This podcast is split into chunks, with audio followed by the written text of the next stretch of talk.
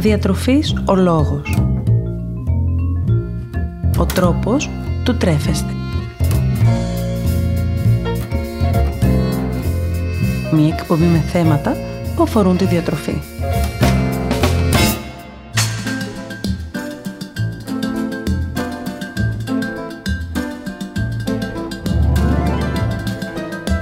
Καλησπέρα σας.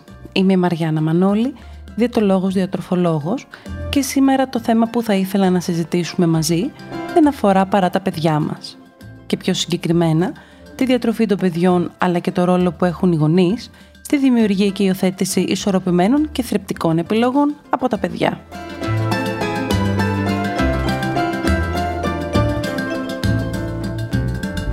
Βλέπετε, οι διατροφικές συνήθειες που αναπτύσσει ένα παιδί, καθώς και οι προτιμήσεις που τελικά θα έχει, εξαρτώνται σε μεγάλο βαθμό από τη συμπεριφορά των ίδιων των γονιών τους.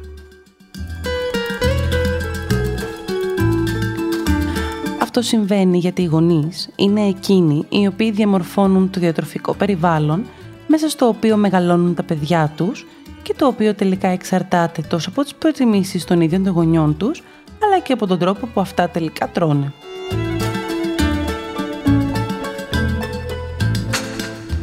Πολλές φορές οι ίδιοι γονείς τείνουν να γνωρούν αυτή την πληροφορία.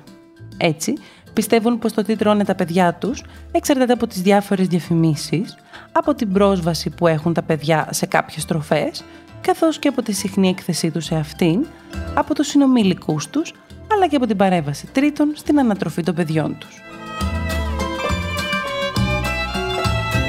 Στην πραγματικότητα, παρατηρείται πως οι γονείς που είναι υπέρβαροι ή που δείχνουν αδυναμία στο να ελέγξουν το φαγητό που καταναλώνουν ή που ακόμα ανησυχούν για το αν τα παιδιά τους θα γίνουν εξίσου υπέρβαρα, τείνουν να εφαρμόζουν διάφορες μεθόδους ώστε να υπάρχει αποφυγή πρόσληψης του βάρους. Κάτι που έχει σαν αποτέλεσμα όμως να ενισχύεται όποια γενετική προδιάθεση μπορεί να υπάρχει στο παιδί ή ακόμα και να οδηγούν τα παιδιά στην υιοθέτηση λάθος διατροφικών συνηθιών και άρα τελικά σε παχυσαρκία.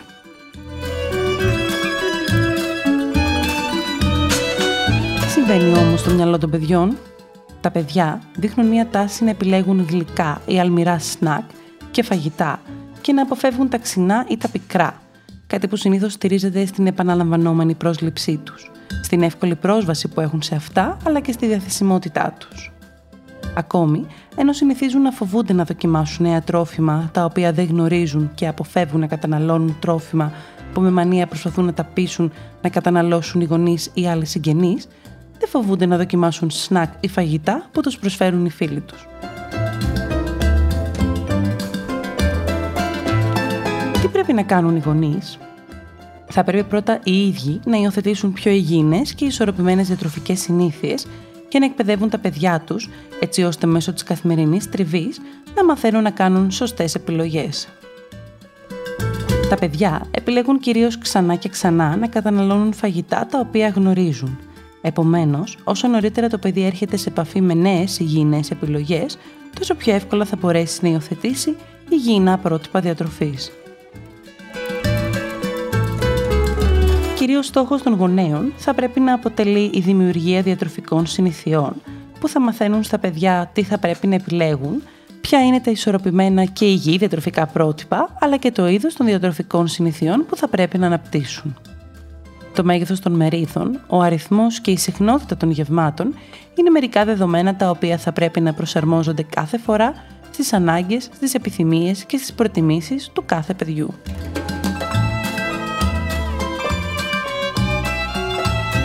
Ποια είναι τώρα τα συχνότερα λάθη που κάνουν οι περισσότεροι γονείς; Το πρώτο και βασικό λάθος που κάνουν όλοι οι γονείς, αλλά και όσοι εμπλέκονται στην ανατροφή ενός παιδιού, δεν είναι άλλο από τη γνωστή επιβράβευση. Και τι εννοούμε; Η συνήθις τακτική αν δεν φας το φαγητό σου δεν έχει γλυκό ή αν διαβάσεις όλα τα μαθήματά σου θα σε αφήσω να φας γλυκό. Το φαγητό δηλαδή ως ανταμοιβή για μια σωστή συμπεριφορά ή ενέργεια. Αυτή η πράξη συνήθως έχει δύο αποτελέσματα.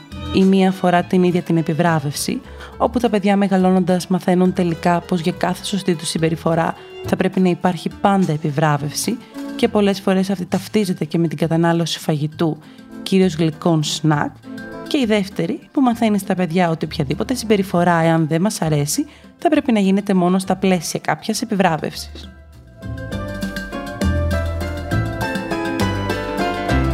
Μην επιβραβεύετε τα παιδιά σας με φαγητό, είτε πρόκειται για γλυκό, είτε για αλμυρό σνακ ή γεύμα. Αντιθέτως, τονίστε του τα ωφέλη που μπορεί να έχει από μια τέτοια ενέργεια. Αν για παράδειγμα το παιδί σας δεν τρώει κάποιο φαγητό, εξηγήστε του τα ωφέλη της κατανάλωσής του και μην προσπαθήσετε να το κάνετε να το καταναλώσει, τάζοντάς του κάποιο άλλο σνακ που ξέρετε ότι σίγουρα του αρέσει.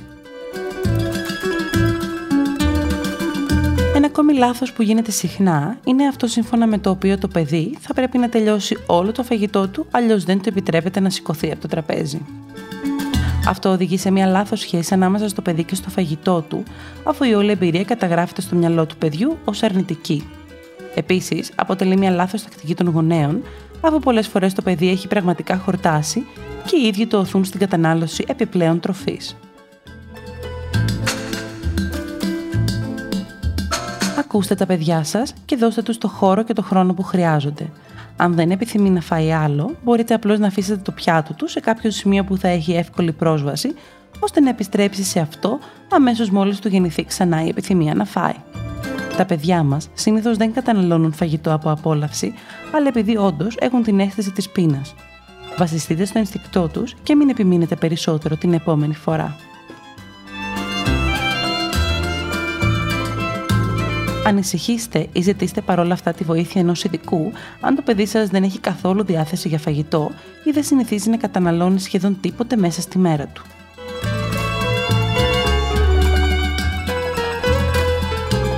Τέλος, ένα λάθος που κάνουν οι γονείς είναι να αφήνουν τα παιδιά τους να τρώνε το φαγητό τους μπροστά από μια τηλεόραση ή με την παρέα κάποιου κινητού τηλεφώνου ή τάμπλετ, ώστε το παιδί να ξεχνιέται και να τρώει πιο ευχάριστα το φαγητό του.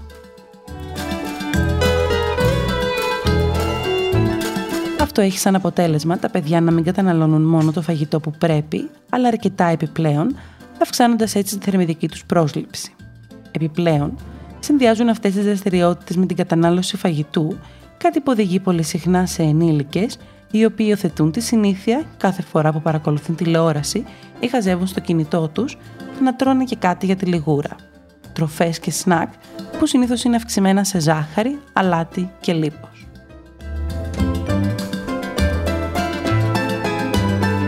Κλείστε λοιπόν την τηλεόραση και καθίστε μαζί με τα παιδιά σας γύρω από το τραπέζι. Η ώρα του φαγητού, άλλωστε, είναι η καλύτερη στιγμή της ημέρας ώστε να μοιραστείτε με τα υπόλοιπα μέλη της οικογένειάς σας την καθημερινότητα ή τις ανησυχίες σας.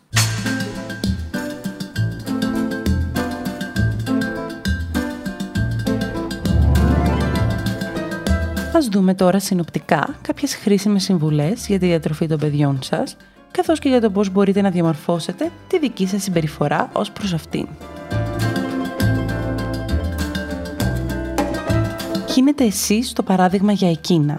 Αν θέλετε τα παιδιά σας να καταναλώσουν συγκεκριμένα τρόφιμα, όπως για παράδειγμα φρούτα ή λαχανικά, βάλτε τα πρώτα στο δικό σας πιάτο και προσκαλέστε τα παιδιά σας να σας μιμηθούν.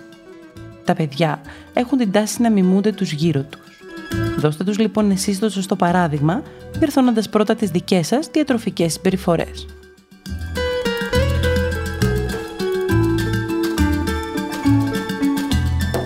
Μην χρησιμοποιείτε την επιβράβευση για να κάνετε το παιδί σας να φάει. Βρείτε επιχειρήματα γιατί θα πρέπει να το κάνει και μάθετε το παιδί σας γιατί είναι σημαντικό να τρώει ισορροπημένα.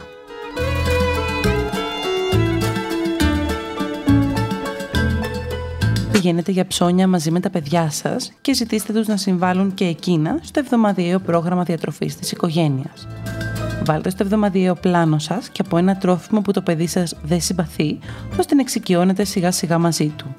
Ομοίως, μπείτε όλοι μαζί στην κουζίνα και δημιουργήστε τόσο φαγητά όσο και υγιεινά γλυκά.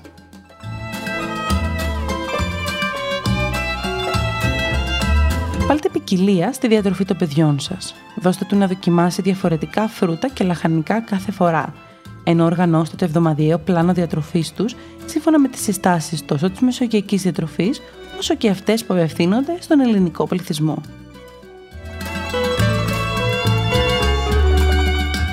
Αναπτύξτε όσον αφορά τη διατροφή του μια σταθερή γραμμή που θα υιοθετείτε τόσο από εσάς όσο και από τους παππούδες, τις γιαγιάδες αλλά και τους υπόλοιπους συγγενείς που εμπλέκονται στην καθημερινή ανατροφή των παιδιών σας.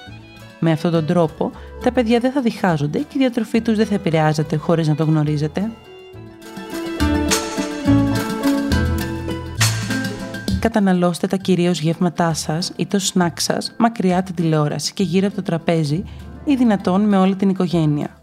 Αν δεν μπορείτε να γευματίσετε όλοι μαζί, προσπαθήστε να τρώτε μαζί έστω το βραδινό ή τα Σαββατοκύριακά σας.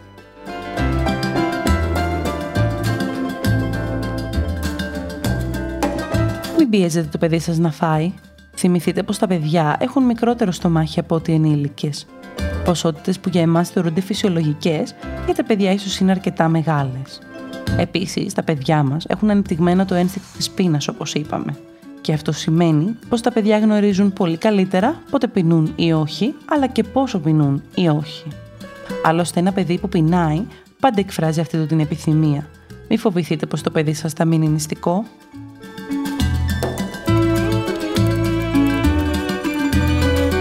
Αν το παιδί σας δεν τρώει κάποια φαγητά, προσπαθήστε να τα συνδυάσετε με άλλα φαγητά που του αρέσουν ή να τα παρουσιάσετε με μια τελείως διαφορετική μορφή.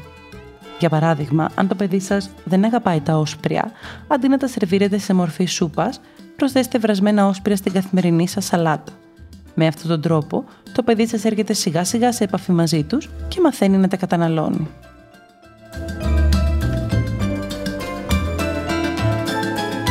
Αποφύγετε να έχετε στο σπίτι σας ένα ντουλάπι γεμάτο με διάφορα αλμυρά ή γλυκά σνακ.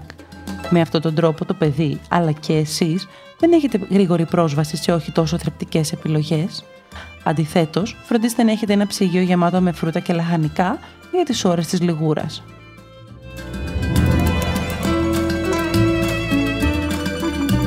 Μια άλλη μεγάλη πληγή τόσο για τους μικρούς όσο και για τους μεγάλους είναι τα αναψυκτικά. Δυστυχώς, η αυξημένη κατανάλωση, εκτός από μια σειρά προβλημάτων, οδηγεί και σε αυξημένη πρόσληψη ζάχαρης, την οποία καλό θα είναι να περιορίσουμε.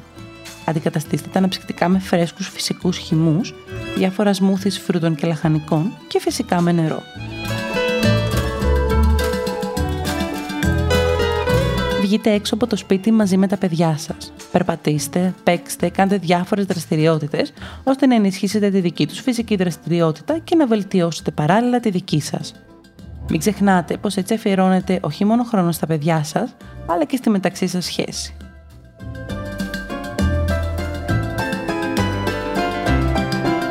Ακόμα και αν το παιδί σας έχει αυξημένο σωματικό βάρος, μην το βάλετε στη διαδικασία της δίαιτας. Βοηθήστε το όμως να αλλάξει σιγά σιγά τις διατροφικές τους συνήθειες και φυσικά μην ξεχνάτε να τους υπενθυμίζετε και να τους δείχνετε το πόσο θα πρέπει να αγαπάνε και να φροντίζουν το σώμα τους, κάνοντάς το πρώτα η ίδια πράξη.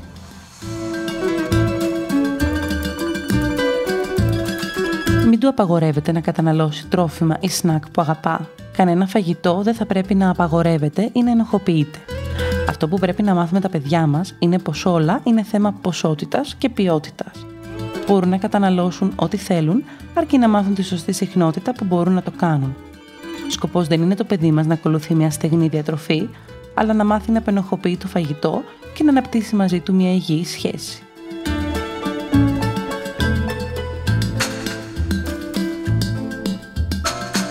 Αν το παιδί σας νοσεί από κάποια ασθένεια, μην ξεχνάτε να προσαρμόζετε πάντοτε τις συστάσεις σε αυτές που αφορούν την ασθένειά του.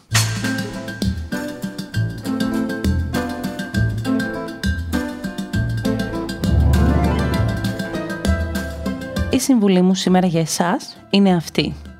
Μη φοβάστε να μπείτε στην κουζίνα μαζί με τα παιδιά σας. Ζητήστε από εκείνα να συμμετέχουν στην Παρασκευή του φαγητού το Σαββατοκύριακο, που έχουμε όλοι λίγο περισσότερο ελεύθερο χρόνο. Αναθέστε τους μικρές δουλειές που μπορούν να φέρουν εις πέρας, σύμφωνα πάντα με την ηλικία τους και μην φοβάστε ακόμα και να ζητήσετε τη γνώμη τους, τόσο για το τι να μαγειρέψετε, όσο και για τις γεύσεις ή τον τρόπο που θα το μαγειρέψετε.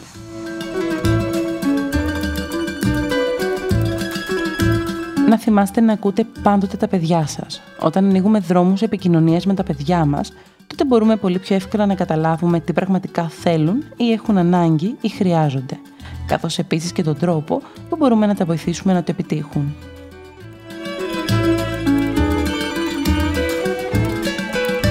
Τα παιδιά μας βρίσκονται διαρκώς σε μια διαδικασία εκμάθησης νέων πραγμάτων. Γίνεται λοιπόν το μέσο, μέσω του οποίου θα καταφέρουν να μάθουν πολύτιμα πράγματα τόσο για τη διατροφή τους, όσο και για την υγεία τους, αλλά και τη συμπεριφορά τους γενικότερα. Όπως λέω πάντα, αν θέλουμε να έχουμε υγιείς ενήλικες, θα πρέπει να φροντίσουμε να έχουμε υγιή παιδιά. Και ποιος είναι ο καλύτερος τρόπος γι' αυτό, παρά η σωστή εκπαίδευση των παιδιών μας, στην οποία αφιερώνουμε χρόνο, χώρο και διάθεση.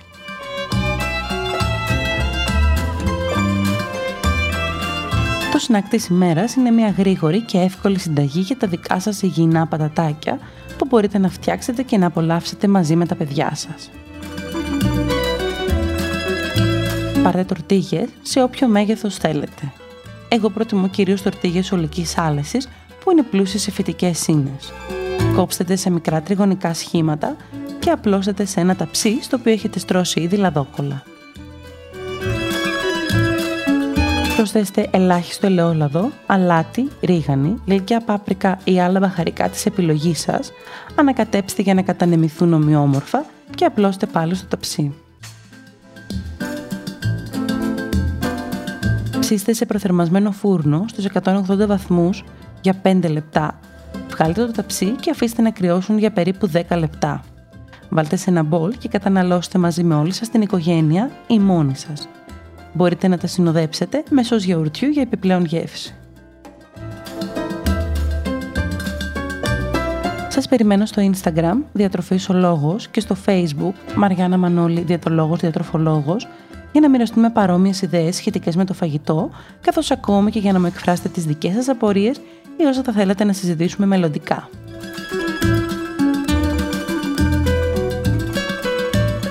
Θυμάστε να απολαμβάνετε τις στιγμές σας και να μην ξεχνάτε πως εμείς ορίζουμε το φαγητό μας και όχι το φαγητό μας εμάς. Καλή σας συνέχεια!